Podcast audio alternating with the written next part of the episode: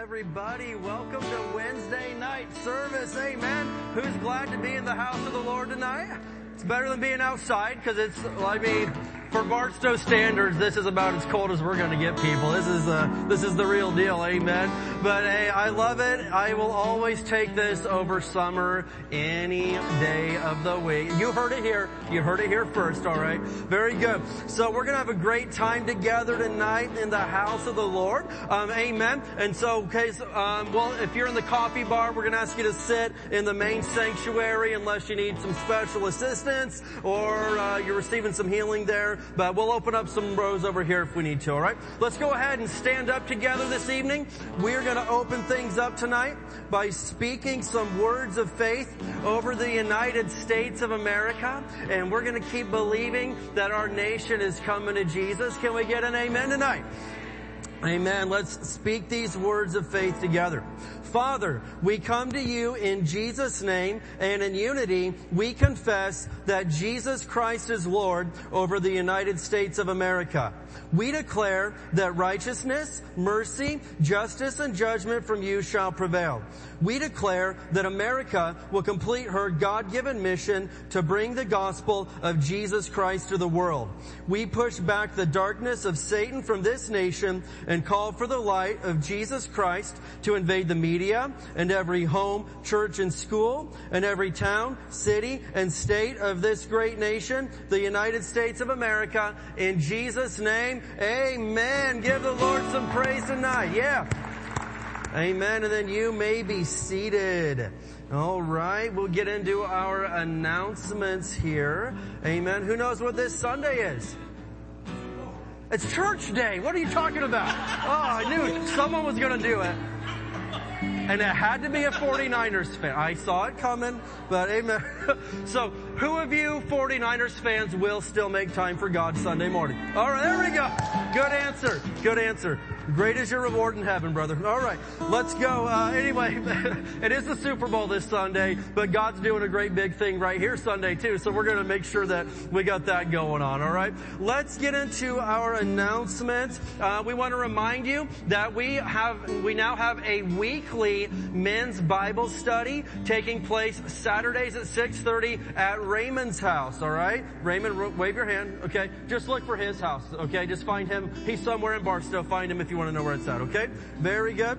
And we got a lot of lift groups starting up at the beginning of this year. It's been great. And so we also have a beginner's Bible class that started this past Sunday at 9 a.m. in the admin building. That's the building right across the parking lot over there. And so if you want to hop in this week, it's a 4-week class, and it's only about 20 or 30 minutes long. But Miss Rosalinda is just going over some of the Bible basics, because we know so many people are coming in and saying, I really want to read the Bible, but I don't know where to start. I'm kind of having trouble understanding it. And so we want to get you going on the Word of God here, because that is the key to your victory. Who knows that tonight?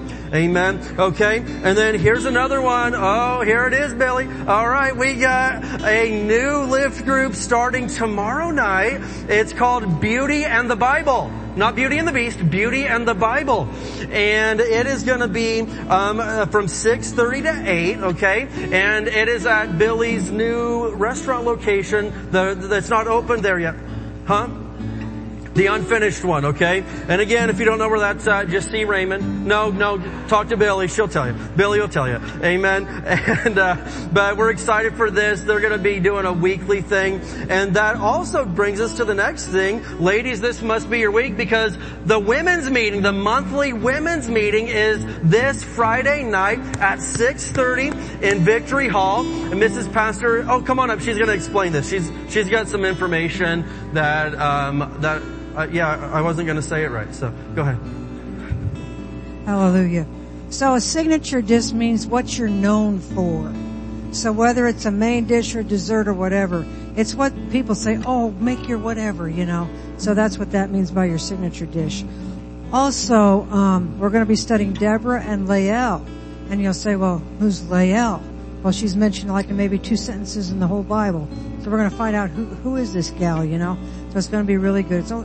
Deborah's only, the account of Deborah is only about a chapter long, so anyway, it's not going to take 4 weeks to go through Deborah like I did Ruth, okay?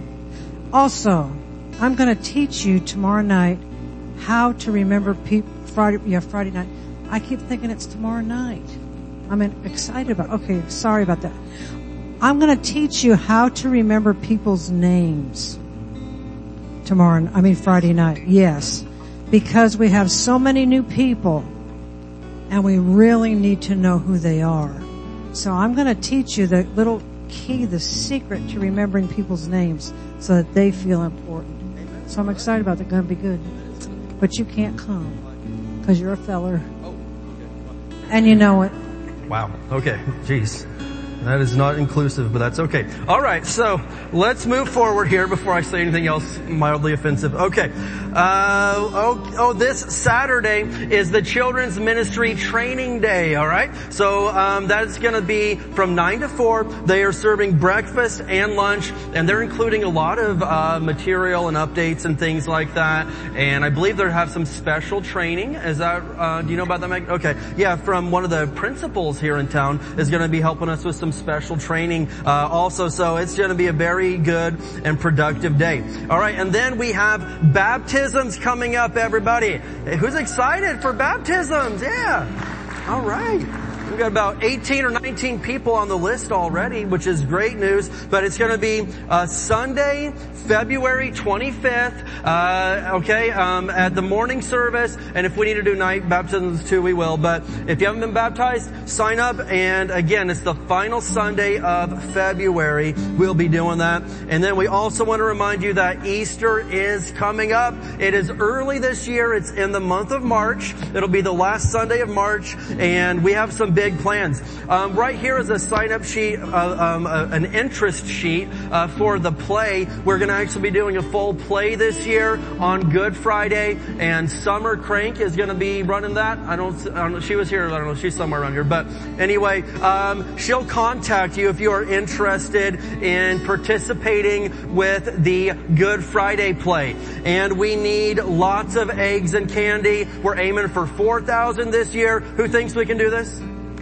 Come on, yeah. All right, we got this. So we should have some bins back there, hopefully really soon, because we need to start bringing in the eggs and the candy, and we want to make it an absolutely great year. Get them in here. They're going to hear the gospel of Jesus that saved you and changed your life. Amen. And it's going to do the same thing in their life. Hallelujah. All right. Well, I think that's all the announcements we have for tonight. And so who knows what time it is now? Yeah, amen. God loves a cheerful giver, and so we get excited when we've got a chance to give. If you need an envelope, raise your hand, and the ushers are going to get one to you. And we're going to open our Bibles to Matthew 25 this evening. Matthew chapter 25. Amen. I'll be in the NLT here. Matthew 25. And we're going to look here at verse 29. We're going to just go down to verse 29 here. And if you're giving online, you can go to hdwc.org/giving. And so this is the parable of the three servants. And so if you're familiar with this story, the master gave three different guys, different talents, different amounts.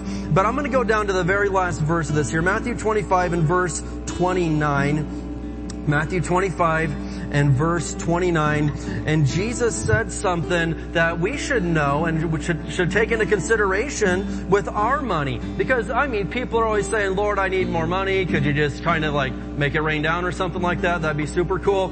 But we need to see something here. There's principles that we need to abide by, even with our money, if God's going to be able to do all that he wants to do in our life. And so Matthew 25 and verse 29, it says, to those who use well what they are given, even more will be given, and they will have an abundance. But from those who do nothing, even what little they have will be taken away. And so sometimes we're saying, Lord, hey, come on, give me more. And he's saying, hey, I need you to use well what you've already been given. What have you done with that?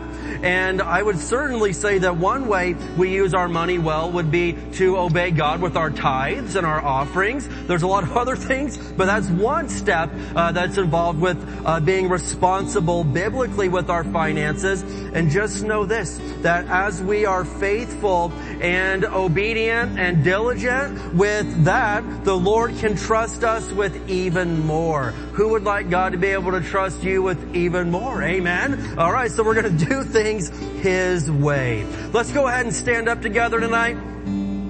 We're going to speak some words of faith over our tithes and our offerings, and then we're going to get into some praise and worship tonight, and then we'll be getting into the Word of God together. Amen. Let's go ahead and say this together.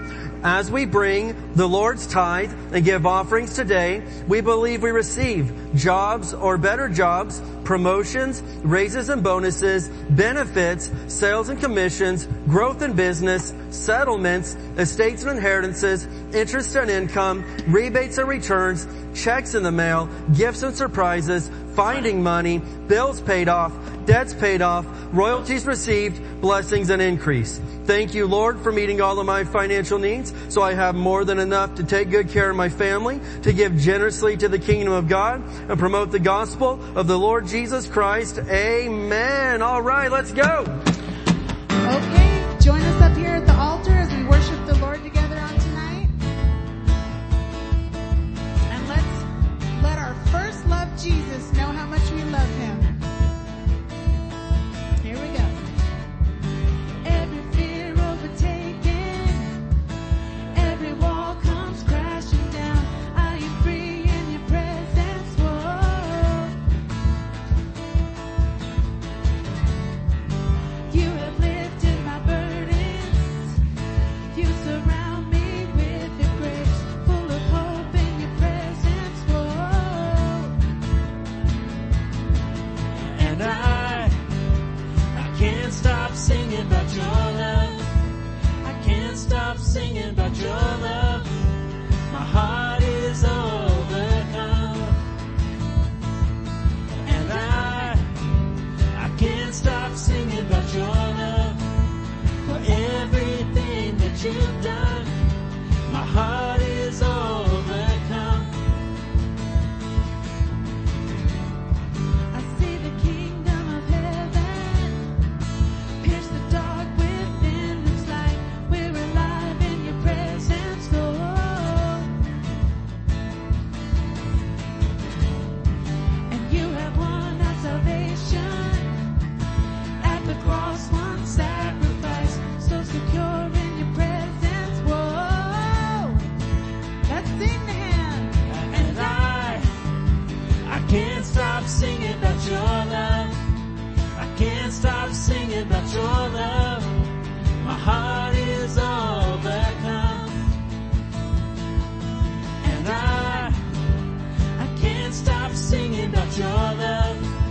For everything that you've done, my heart is overcome.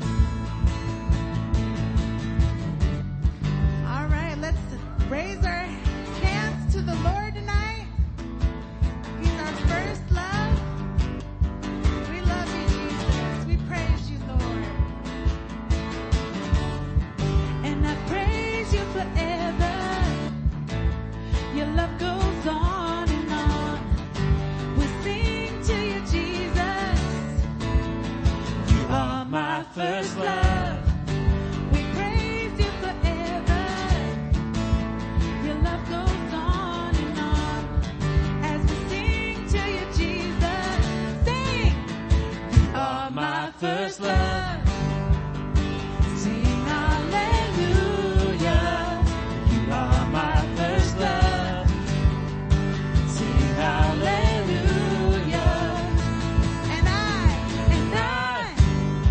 I can't stop singing.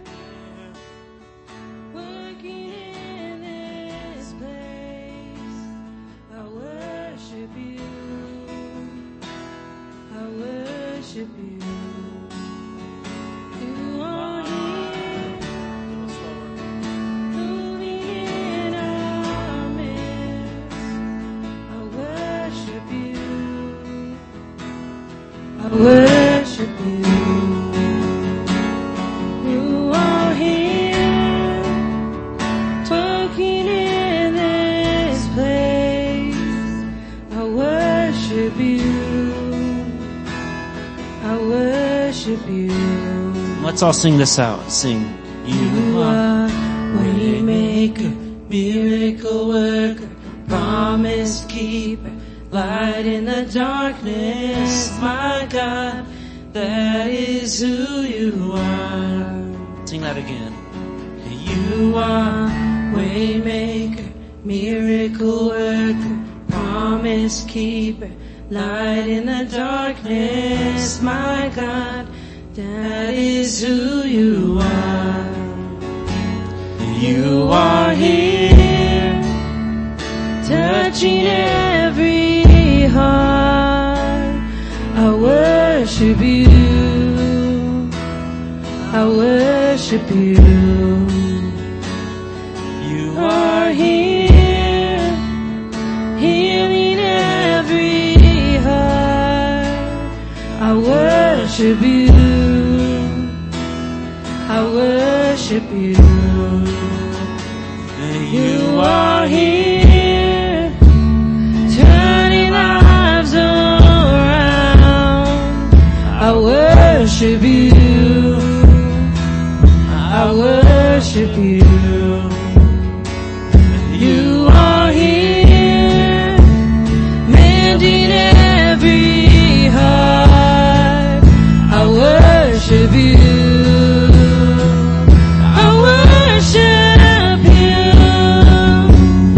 You are waymaker, miracle worker, promise keeper, light in the darkness, my God, that is who you are. You are the waymaker, miracle worker, promise keeper, light in the darkness, my God, that is who you are. That is who. That is who you are. That is who you are. That is who you are. That is who you are. That is who you are. That is who you are. That is who you are. That is who you are. Sing even when. Even when I don't see it, you're working. Even when I don't feel it, you're working. You never stop, you never stop working. You never stop, you never stop working. Even when I don't see it, you're working. Even when I don't feel it, you're working. You never stop, you never stop working. You never stop, you never Let's stop sing that again. Working. Even when I don't see it, you're working.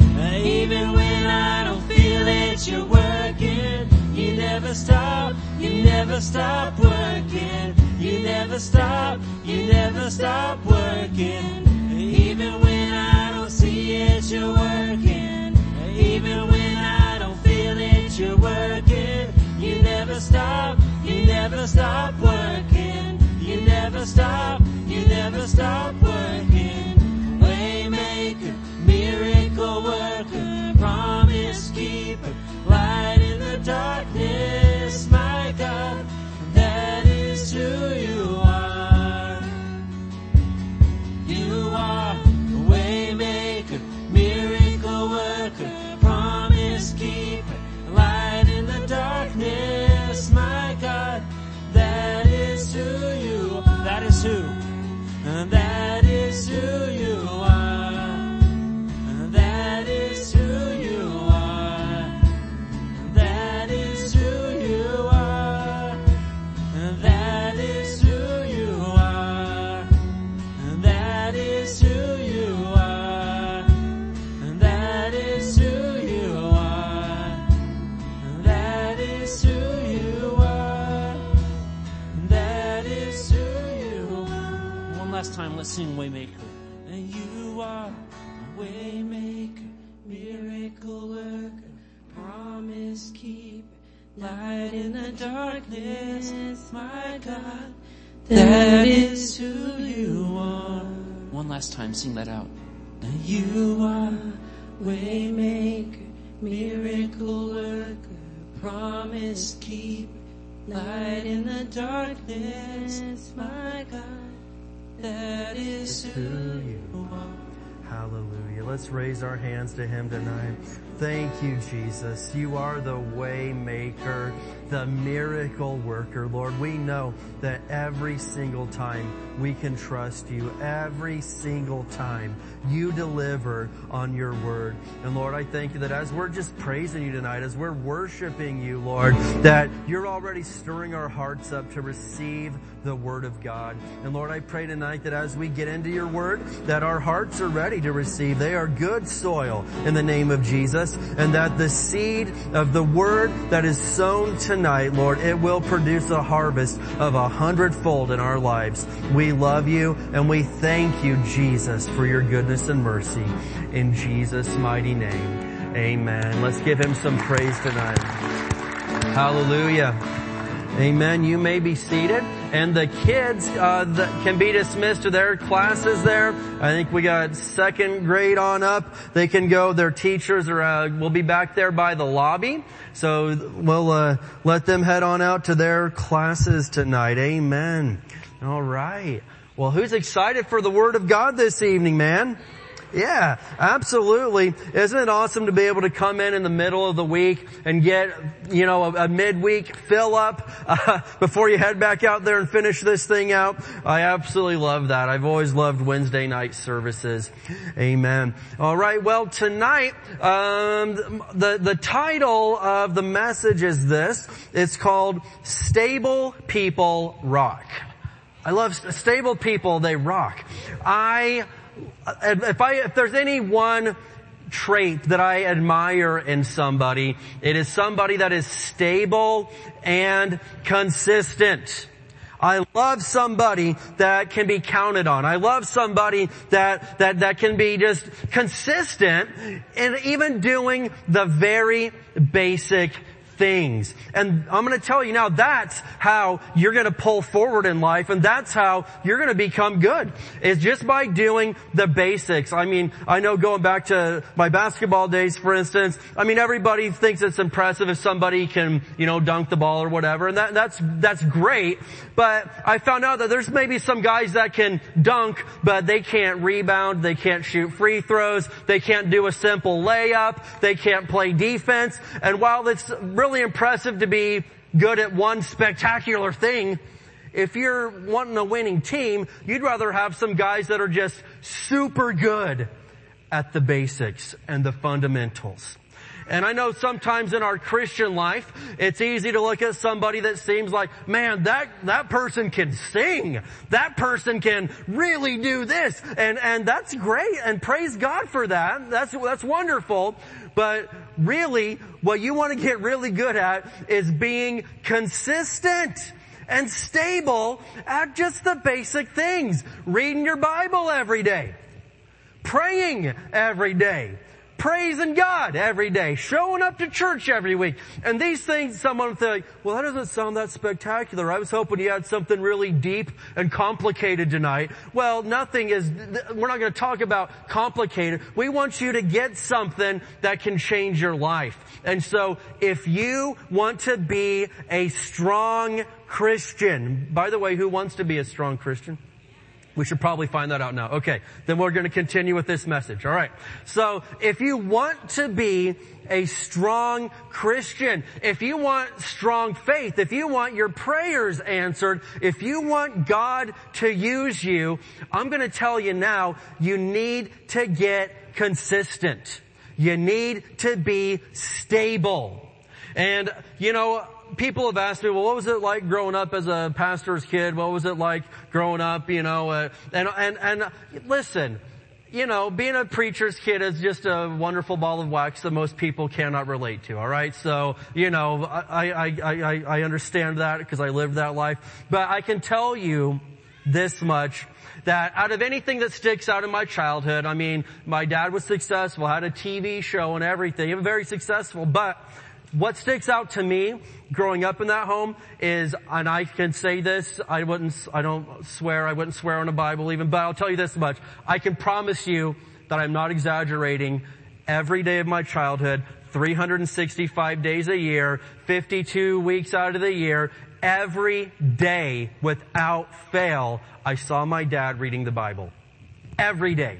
I could honestly say there's probably not a day of my life, when I lived at home that I did not see my dad reading the Bible.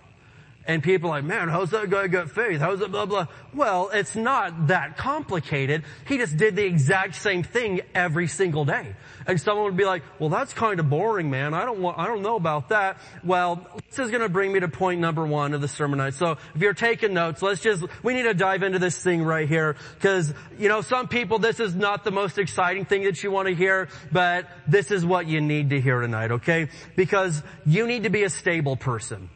Okay? There's enough unstable, inconsistent, up and down, in and out, double-minded people in this world. That should not be the word that we use to describe you. If someone's like, hey, could you describe, her life in one word? If they're like, I don't know, inconsistent? I mean, that would be like the height of an insult to me. That's awful. But if somebody could describe it, I'd love to be love, faith, obedient. Those are all great things. But if somebody could say, well, consistent, stable, I will take that. I can live with that. That's what I want to live with. All right. And so tonight we're going to look at two traits that stable people possess. All right. Number one, they always do the same thing, but they don't get bored. They have this ability to continually do the same thing consistently, daily, without getting bored. And even if they are bored, they just keep doing it anyway. And, I can appreciate someone that likes to try new things and have new adventures. I'm a sort of adventurous person. Okay, you saw, I'm not really, but, I get that. I appreciate, it's good to try new things. I love it. Try new foods, try new things. I like to go to new places. Love to go to new cities throughout the United States. And that's wonderful. But there is something to be said for someone who can remain faithful to certain disciplines in life and not change them. And I'm going to tell you that when you are stable at doing the same thing over and over again, you won't choke in the heat of battle. It's true. And one of my favorite stories is of Larry Bird. I guess I'm in a basketball mood lately. I don't know why. I don't even watch basketball anymore. But Larry Bird, he's from the tiny town of French Lick, Indiana. But when he was in high school, he walked to the gym every morning. He was able to get a key from the janitor, and he walked to the school every morning and shot 500 free throws.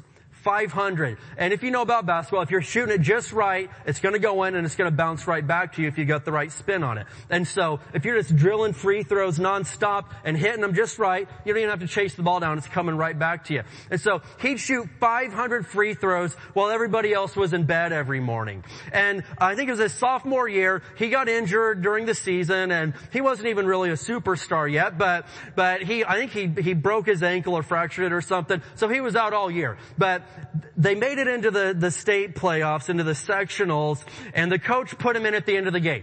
He grabs a rebound and gets fouled. And no one has seen him shoot in, none of the fans have seen him shoot in months. And they're like, oh no, anybody but Larry. Oh, he hasn't played oh no. And so he goes right to the free throw line, boom, boom. Nails it, boom, boom. Nails the next one. Game over. They win, and everyone's like, "It's a miracle! The man that hasn't shot for months won the game. It's never been heard of before." What they didn't know is, even though he had a messed up ankle, he still went to the gym every morning on crutches and shot 500 free throws.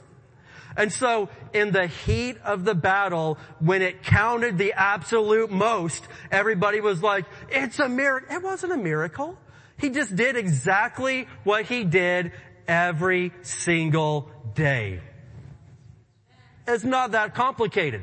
And then sometimes in your Christian life, someone may see like a bad situation arises. Maybe you have an absolute, nuclear bomb from the enemy hit your life, and everyone's like, what's he gonna do? Oh my gosh. And you're just like, in the name of Jesus, I claim victory in this situation. I cast my care on the Lord right now. And everyone's like, oh my gosh, what is this?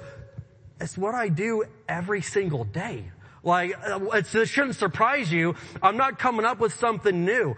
And I heard Pastor Willie George say something that is worth noting, okay? Because so often in life we're like, well, I just think that if a bad thing ever happens in my life, I just hope that I'll rise to the occasion.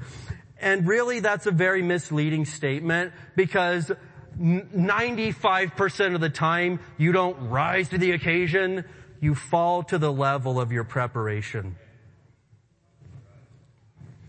You're just hoping that somehow, some way, miraculously, you'll rise to the... No, what usually happens is you just fall to the level of your preparation.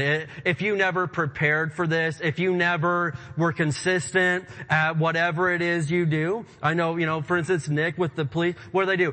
Nonstop in his training, day after day, going through the same drills, the same scenarios, nonstop. And to the naive person, they're like... We get it. Oh my gosh. Well, why do you do that? Because when it matters most, you don't want to have to sit there and think about it or Google it.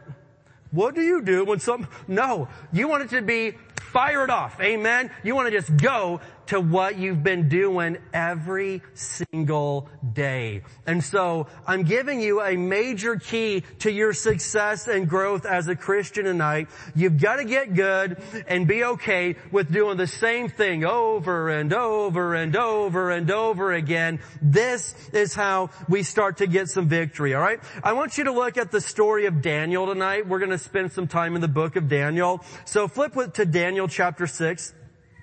And I'll kind of give you the backstory here while we catch up. So who in here has heard of Daniel? Okay, that's good. That's a good thing. All right. So Daniel, he is a man that is 100% committed to God. 100% committed to God. Now, he was of the land of Judah, and they had been overtaken by the Babylonians. And so we know that sometimes, even if you're a wonderful man of God, unpleasant things arise. And so here we have Daniel and all the people of Judah, but through no fault of their own, the good people. They are in a spot here where they've been overtaken, and they've been taken to a new land. They've been captured. And so Daniel does the exact same thing every day. 3 times a day, he goes to his upstairs room, he opens the window, he faces towards Jerusalem, and he prays. Why is this? Well, more than anything, if you were captured and taken to some other country, wouldn't you more than anything want to return home? I would. And so every day he's facing and praying for deliverance and praying, facing towards Jerusalem. Well, you got to know this, that Daniel has risen to the top. He's been put in working at the palace, and he's better than everybody else at everything. No matter what he does, he's always the best. Why? Just because he's got God's favor on his life. And so naturally, when you're the best, other people get jealous. How many of you can relate to that? Okay, Cletus, there we go, Cletus Brown. That guy can relate. Somebody, all right, hear it for this. Okay, he raised both hands. It's hard being that good looking, being that strong, that smart, and so he knows it's a real struggle. It's a real struggle, but people get jealous when you're the best, and so they can't find anything to frame him on. They can't, so what do? They get the King Darius, to make a rule that nobody can pray to any god except to the king. And if they do, the punishment is they get thrown into a pit of lions. And then, of course, your chances of survival are very, very slim when you're thrown into a pit of hungry lions. And so let's see what Daniel does when he hears about the new law. Okay, here they've told him the rules, the new law. Daniel chapter 6. And verse 10, but when Daniel learned that the law had been signed, he freaked out, he cried, he went home and knelt down as usual, in his upstairs room with the window open toward Jerusalem. He prayed 3 times a day, just as he had always done, giving thanks to God. He didn't have to reinvent the wheel here. He didn't have to come up with some master game plan. He just did what he always did. And somebody would be like, boring. This guy, what's up with this guy? I mean, he can't, this is all he could do. And this is all he needed to do. And of course, he's caught breaking the law, and let's see what happens. A lot of you know the story, but he is ordered to be thrown in to the lion's den overnight. So let's see what happens here. And the king is really sad because the king actually likes Daniel, but he's got to keep his word. He signed the law. He's not going back on it. So let's skip down here to verse 16. Verse 16. And so at last the king gave orders for Daniel to be arrested and thrown into the den of lions. The king said to him, may your God, whom you serve so faithfully. You know what? Your enemies, the people that don't even like you, should be able to say, she serves God so faithfully. That's what they had to say about Daniel. That's what the king, he said, may your God, whom you serve faithfully. Wouldn't it be awful if, like, you know what, that God you serve part-time, I hope he saves you. That God that you occasionally, you know, toss a few crumbs to, and when you're in the mood, when you're actually in a good mood that day, when you show up, you know, may he somehow, some way do something for you.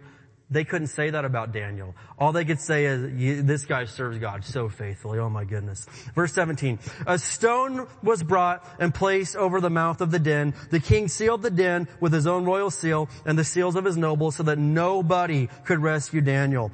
Then the king returned to his palace and spent the night fasting. He really didn't want Daniel to die. He refused his usual entertainment and couldn't sleep at all that night. Very early the next morning, the king got up and hurried out to the lion's den. When he got there, he called out in anguish, Daniel, servant of the living God. Wow, he changed his tune. Servant of the living God, was your God, whom you serve so faithfully, there it is again, able to rescue you from the lions? And can you imagine just that brief second of suspense? Are we going to hear anything at all? Daniel answered, long live the king. I picture this like a movie. It's like, long live the king. My God sent his angel to shut the lions' mouths so they would not hurt me. For I have been found innocent in his sight. And I have not wronged you, your majesty. The king was overjoyed and ordered that Daniel be lifted from the den. Not a scratch was found on him, for he had trusted in his God. Amen. That's good news. And kind of some poetic justice is the guys that accused him, they got thrown in and they were mauled by the time they hit the ground. But we're going to reserve that for another day. So, Daniel, how did all of this happen? Do you think Daniel was surprised that the lions didn't kill him? There doesn't sound like there's any surprise, any astonishment. Why? He fully trusted God from the beginning that he wasn't going to die. He trusted that God was going to be able to rescue him. And so the king and everybody else was like, oh my gosh, it's a miracle. Daniel was like, I'm shooting free throws. I do this every day, guys. Come on, man. I'm not surprised at all. This is what I do. This is second nature to me. And that's how we should be living as Christians. Stable, consistent. Yeah, well, you know, no, stop all that. It doesn't matter how loud you are, how fancy you are. Who cares? Listen, stable and consistent. That's how you have long-term success. I've been in the church world a very long time, as I said earlier, and I've just made observations over all these years.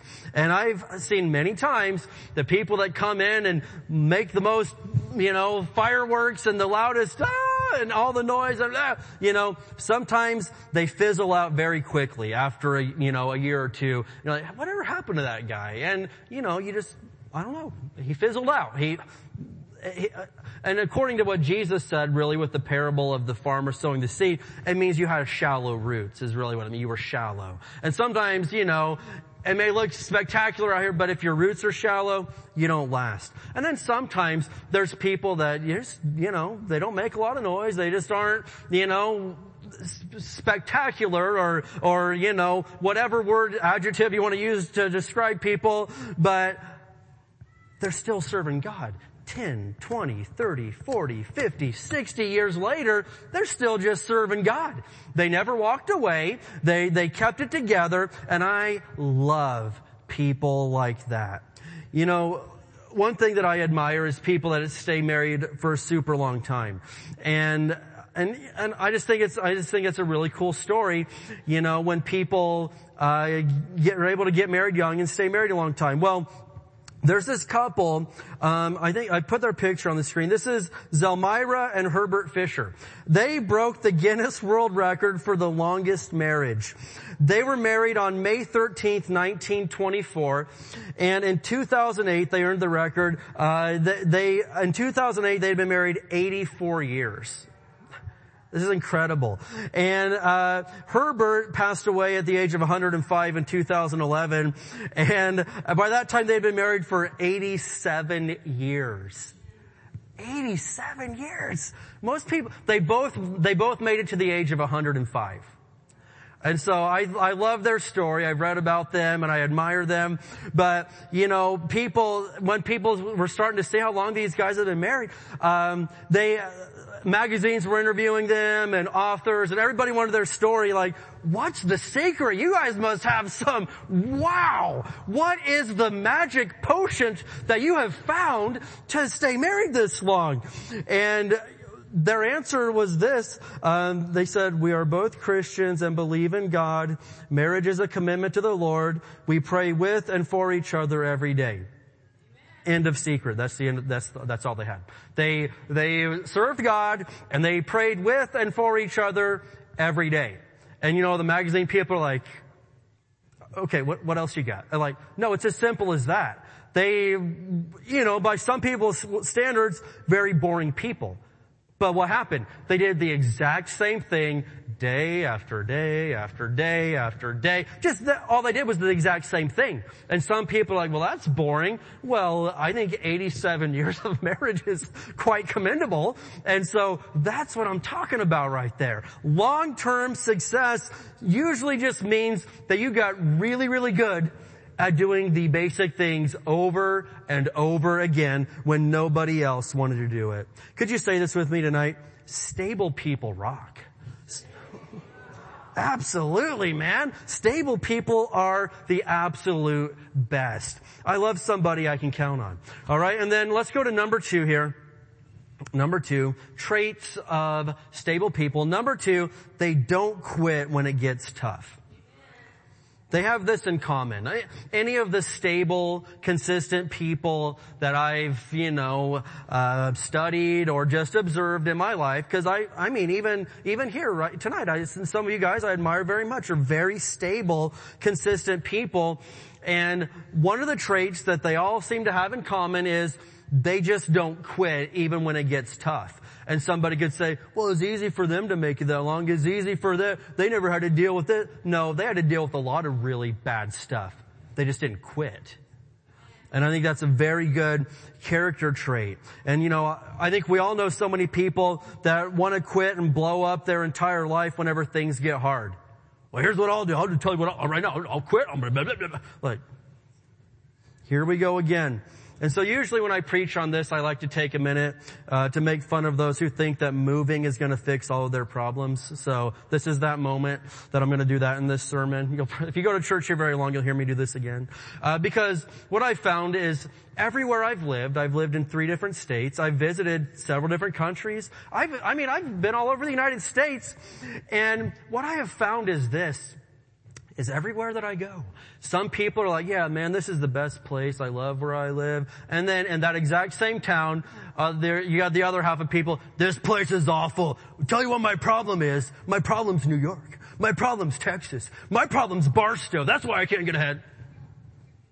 I know hundreds of people that have glorious lives in Barstow. And so the issue with moving to get away from your problems is always this. No matter where you move to, you're going to be there. You're taking you with you. And if you have a foul attitude in Barstow, you're going to have a foul attitude in Dallas. You're going to have a foul attitude in Miami. You're going to have a bad attitude in New York. You're going to have a bad attitude. And if you've got a good attitude in Barstow, you're going to take that same old good attitude with you if you should ever have to move. And so really, stable people just have this way of learning to thrive and bloom where they are planted. Thank you for your holy silence. That's for somebody tonight. I believe that's going to do you a lot of good.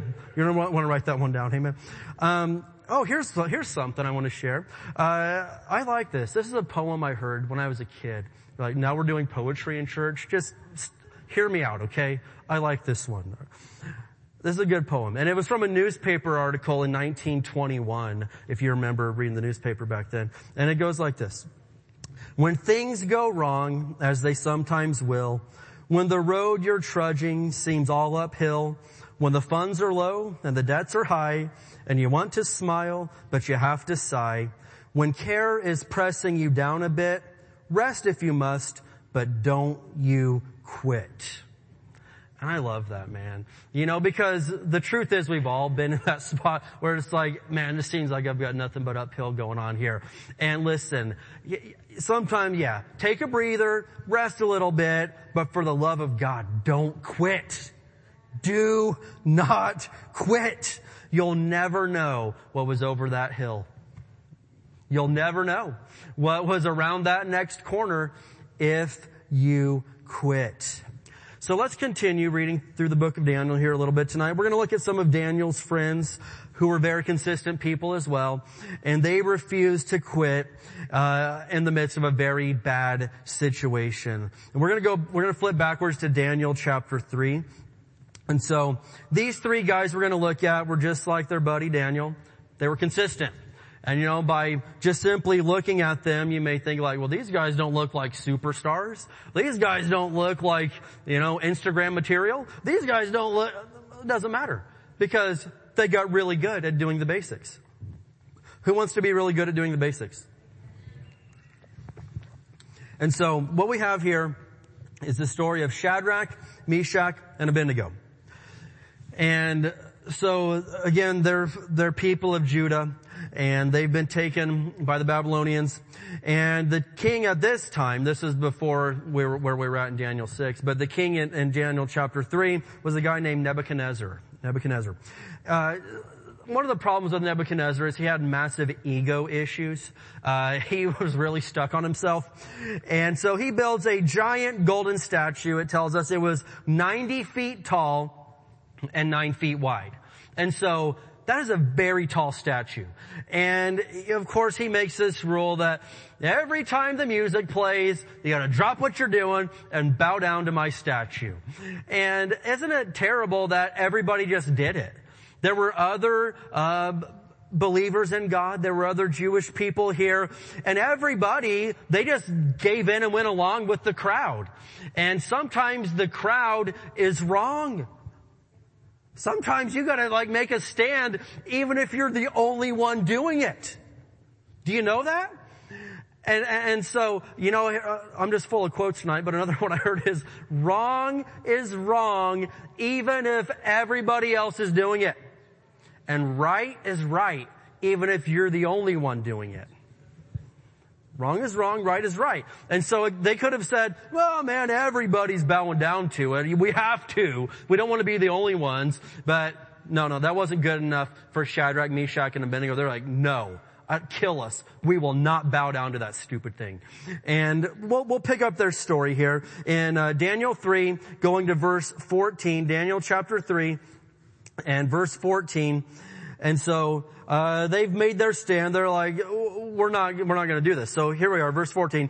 Nebuchadnezzar said to them, "Is it true, Shadrach, Meshach, and Abednego, that you refuse to serve my gods or to worship the gold statue I've set up? I will give you one more chance." He's like, "I'm feeling generous today. I don't normally do this, but I'm going to give you one more chance to bow down and worship the statue I have made when you hear the sound of the musical instruments. But if you refuse, you will be thrown immediately into the blazing furnace. And then what God will be able to rescue you from my power? Do you hear the ego on this guy? He's like, I know you trust your God. He can't save you from my power. Like, oh my gosh. Sounds like some politicians we have in America these days. Verse 16, Shadrach, Meshach, and Abednego replied, Oh, Nebuchadnezzar, we do not need to defend ourselves before you. If we are thrown into the blazing furnace, the God whom we serve is able to save us. He will rescue us from your power, your majesty. But even if he doesn't, we want to make it clear to you, your majesty, that we will never serve your gods or worship the gold statue you have set up. Woo. That took some guts right there, man. They're like, our God will save us, but even if he didn't, we will never bow down to your dumb statue. So light the fire. We don't care. I mean, that's some guts right there. And you're not going to have guts to stand up, because people read that and they're like, amen, that's what I would do. Really? You quit when somebody looks at you wrong or doesn't treat you like the Queen of England. Don't think you're going to stand up to the, to, you know, to Nebuchadnezzar. Well, no, let's stop. Quit. You're not fooling anybody. And I use this phrase, but I'm just going to use it again. But don't say you'd go to jail for your faith when you won't even go to church for your faith. I mean, you're not fooling anybody. Stop. That's nonsense. All right. People that quit at the first sign of trouble, they don't make it into stories like this. We don't read about quitters. We read about winners. And this all sounds so harsh. I know it sounds very hard, but let's just get real here. When I was a kid, I used to love to read, man. Pastor Josh and I, we'd go to the library. Mom would drop us off. We'd get books. I'd read books about sports heroes, and I was always just wanting to read about winners. And I'd read their autobiographies all the time, but, and looking back on that, I don't recall one time that I ever went to the library like, I want to find a book about the biggest quitter and loser that I can think of. Who could I study today that was a real quitter? Nobody wants to study that. Why? Nobody wants that. And again, I hope you hear my heart out of all this. You're not called to be a quitter. You have a call of God on your life to stand up to the devil, fight the good fight of faith, and even when they're lighting the fire for the furnace, you say, light it. I don't care. I refuse to bow down to that day, to that thing. I would rather die than bow down to your gods. I would rather die than to give in to the nonsense that you're asking us to do. You've got to have some backbone if you're going to be a stable and consistent person. And, you know, I don't mean to keep bringing it up, but, you know, I'm just so happy and proud of our church family that during COVID, even when they said, you cannot have church, we command you, you cannot sing, you cannot chant, I was like, well, we never chanted before, but we're going to start now. So let's start writing some confessions, dude. We've got a faith confession, an offering confession. I mean, a confession for a confession. We, you know, like, it's fun. I love it. But, you know, for a minute, we're okay. We'll what was that word we used? What was that? Quarantine. Yeah, there it is. We'll quarantine for a little. And please hear me. I'm not making fun of people, but after a while, we're catching on. Like, wait a minute, this is like it's going to go on for years. And so, some of you that were here that long ago know we're like, you know what? The doors are opening the last Sunday of May. Here's where we're going to be at. I contacted the county. I told on us. I called the county commissioner. I did everything. I'm like, we're going to be here having church. If you want to come get us, here we are. Okay.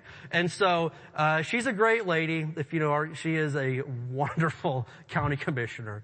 And, anyway, I won't disclose our conversation, but she's like, just expect that you'll get some letters in the mail. And I'm like, okay, you know, cool. You know, there's a toilet paper shortage. We could probably use some paper anyway. So, it's a joke. So they, we opened up church. And then we're debating like, well, maybe we shouldn't live stream it. We probably shouldn't broadcast to the world that we're breaking the law.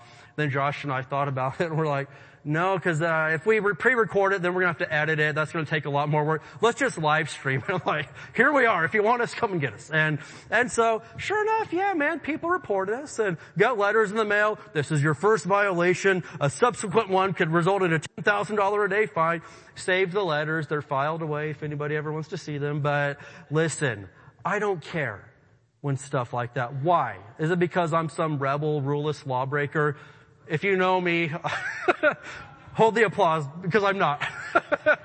I mean, I just basically follow the rule and everything in life. But where I will break the law is when the Bible says do this, and then you say you can't do that.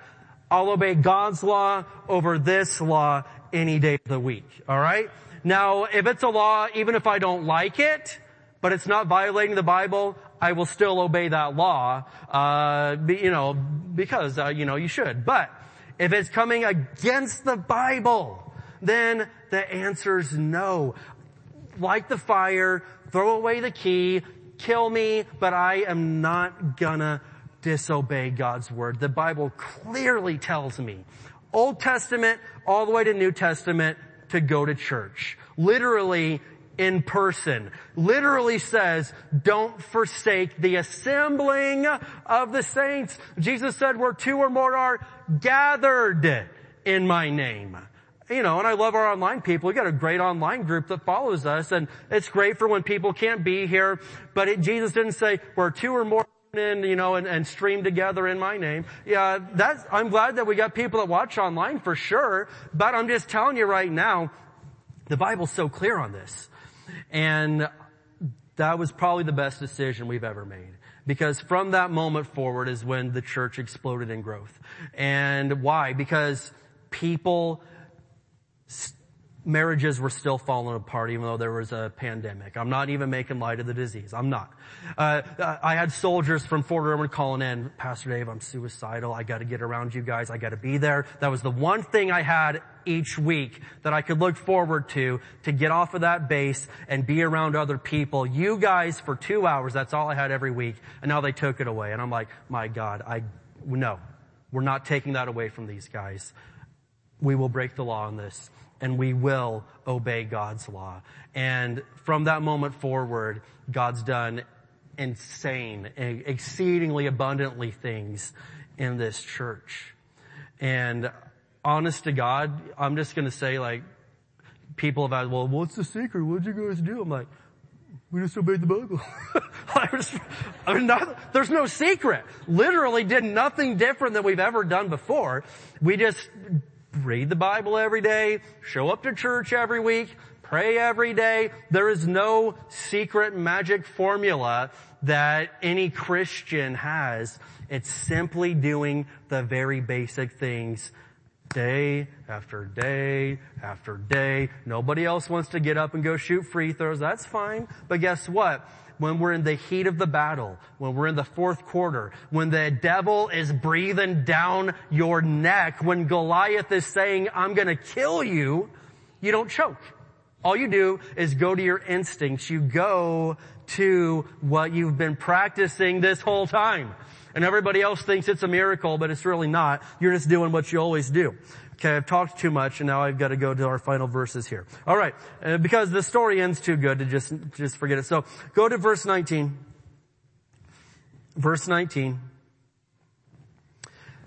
So people with big egos don't like it when you don't do what they told you to do. So here's Nebuchadnezzar gets really mad. Verse 19. Nebuchadnezzar was so furious with Shadrach, Meshach, and Abednego that his face became distorted with rage. He commanded that the furnace be heated 7 times hotter than usual. Then he ordered some of the strongest men of his army to bind Shadrach, Meshach, and Abednego and throw them into the blazing furnace. So they tied them up and threw them into the furnace, fully dressed in their pants, turbans, robes, and other garments. And because the king, in his anger, had demanded such a hot fire in the furnace, the flames killed the soldiers as they threw the 3 men in. That's a hot fire. These guys didn't even get into the fire. They just got close enough that the flames, the heat killed them. This is insane. Verse 23, So Shadrach, Meshach, and Abednego, securely tied, fell into the roaring flames. But suddenly, Nebuchadnezzar jumped up in amazement and exclaimed to his advisors, "Didn't we tie up 3 men and throw them into the furnace?" "Yes, your majesty, we certainly did," they replied. "Look," Nebuchadnezzar shouted, "I see 4 men unbound walking around in the fire unharmed, and the 4th looks like a god." Woohoo! Guess what? This was Jesus in the fire. And you're like, wait, but this was before Jesus. We have several instances in the Old Testament of what we would call the pre-incarnate Jesus. He's always existed, okay? And so Jesus shows up in the fire with these guys. And so just know that even if they throw you into the fire, you're not alone. Jesus is with you. Amen. Verse 26, then Nebuchadnezzar came as close as he could to the door of the flaming furnace and shouted, "Shadrach, Meshach, and Abednego, servants of the Most High God, come out, come here." So Shadrach, Meshach, and Abednego stepped out of the fire. I mean, I just picture that they kind of stepped out of that fire with a little swag. You know what I mean? I don't think they just, I just think there was a little lean in their step. Don't you think, Sheldon? They didn't come crawling out on their hands and knees. They kind of came out with a little attitude. They had to have. Like, ha! I told you! Verse 27, then the high officers, officials, governors, and advisors crowded around them and saw that the fire had not touched them. Not a hair on their heads was singed, and their clothing was not scorched. They didn't even smell of smoke. Hallelujah. Let's just, I mean, that's a good story right there. And as we read that story, that is, you know, God has a way of bringing you through the fire in such a way that nobody can even tell that you went through the fire. Amen. That not a hair on their heads was singed. Their clothing wasn't messed up. They didn't even smell like smoke. That's God. You know, I love to go camping. I can't roast a marshmallow without smelling like a chimney. You know, and I love the smell, but at the same time, these guys were right in the middle of a fire that killed men that just got close to it. And God brought them through. Man, that's a great story. Wow. I want God to do the miraculous in my life. Okay. Here's a couple of keys. Don't get bored of doing the exact same thing day after day. And number 2, don't quit. Just don't quit. And again, I get it. It can be really hard sometimes to not quit. But this is a major key to our success. For the sake of time, I'm just going to throw this last verse on the screen. Write it down, Isaiah 43:2. When you go through deep waters, I will be with you. When you go through rivers of difficulty, you will not drown. When you walk through the fire of oppression, you will not be burned up. The flames will not consume you. This is a powerful verse that you can stand on. But any of these verses that we're talking about or that we ever talk about, the major key to these is just being consistent. Because someone's like, yeah, I tried speaking the word of God. Well, okay, so you did it one day. Then the next day you went back to negative, doubt, curses. It takes more consistency than that.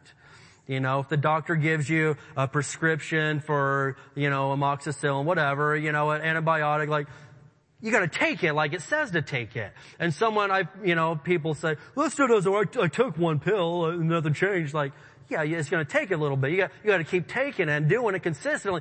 That's when you start to receive the healing. That's when you start to see the results. And so we're going to bring it all in tonight. Pastor Josh, come on up. But if you want to see some huge victories, if you want to be a person of faith, it's going to take consistency.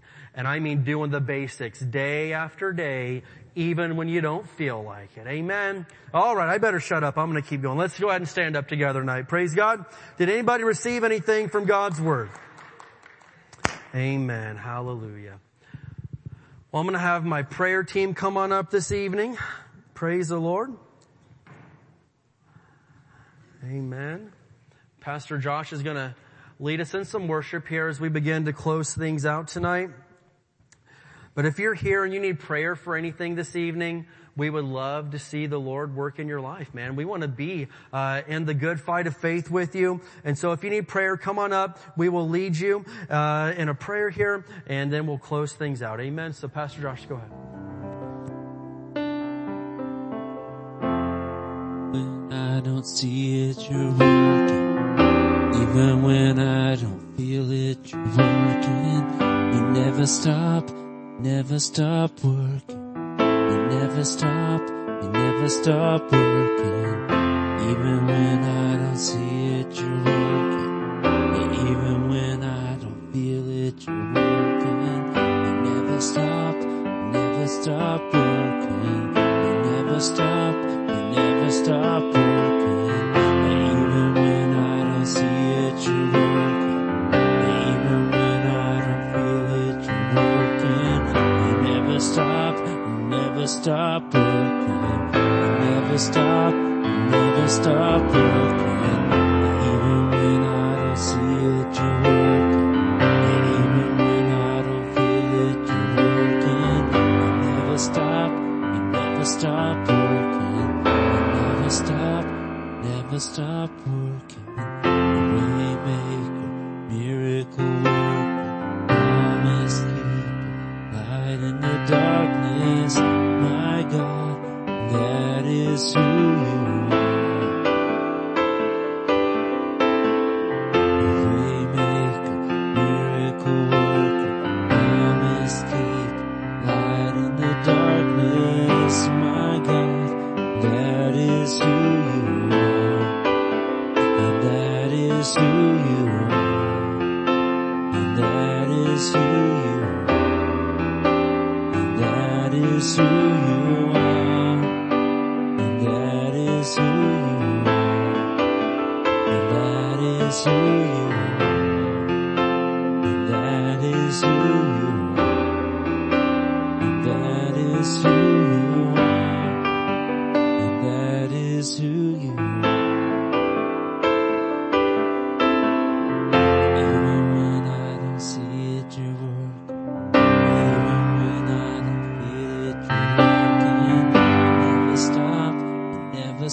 Working, never stop working. Even when I don't see it, you're working. Even when I don't feel it, you're working. Never stop working. Never stop working. Even when I don't see it, you're working. Even when I don't feel it, you're working. Never stop.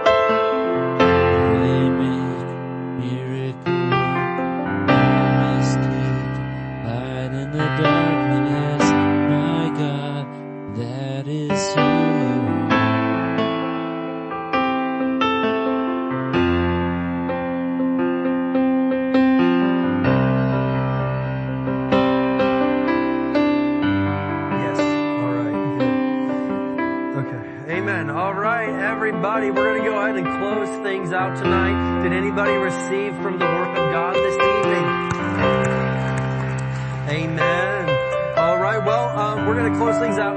Brother Robert could use a few good men to help them set up some tables for the Friday night women's meeting. And so, you know who you are. You're strong. You're good looking, men. You can go do this, all right? Go set up a few tables, all right? And tomorrow night, ladies, will be Beauty in the Bible, all right, with Billy and Megan and some of the ladies. So go check that out. We're excited about that. Friday night women's meeting. Sunday is Super Church Day. It's going to be wonderful. Okay, all right. It's good. It's fine. It's fine. Okay, let's pray so we can get out of here. All right. Father, in Jesus' name, we thank you, Lord, for what we've seen in your word tonight. And, Lord, we know it's true. And we know that we can also have a life like Daniel, like Shadrach, Meshach, and Abednego, Lord, where no matter what, we're serving you. No matter what, we're seeing you do great things in our life. And so, Lord, I pray that we would get a hold of this word tonight and we would plant it in our hearts, Lord, and that we would be stable. We wouldn't quit when it's hard. We wouldn't just get bored of doing the same thing, Lord, but that you, in Jesus' name, are strengthening us. We love you and we praise you. In Jesus' name. Can we say amen? Amen. All right. Let's do our Barstow faith confession. Let's go. We declare that Barstow is a blessed city. Our families are blessed. Our schools are blessed. Our churches are blessed. Barstow is healed. Barstow is prospering. Barstow is safe. Barstow is strong. Barstow is surrounded by the walls of God's salvation. Barstow is full of love, joy, and peace. Barstow is full of the glory of God. Barstow is coming to Jesus. Barstow is saved. In Jesus' name, amen. All right, we'll see you this weekend.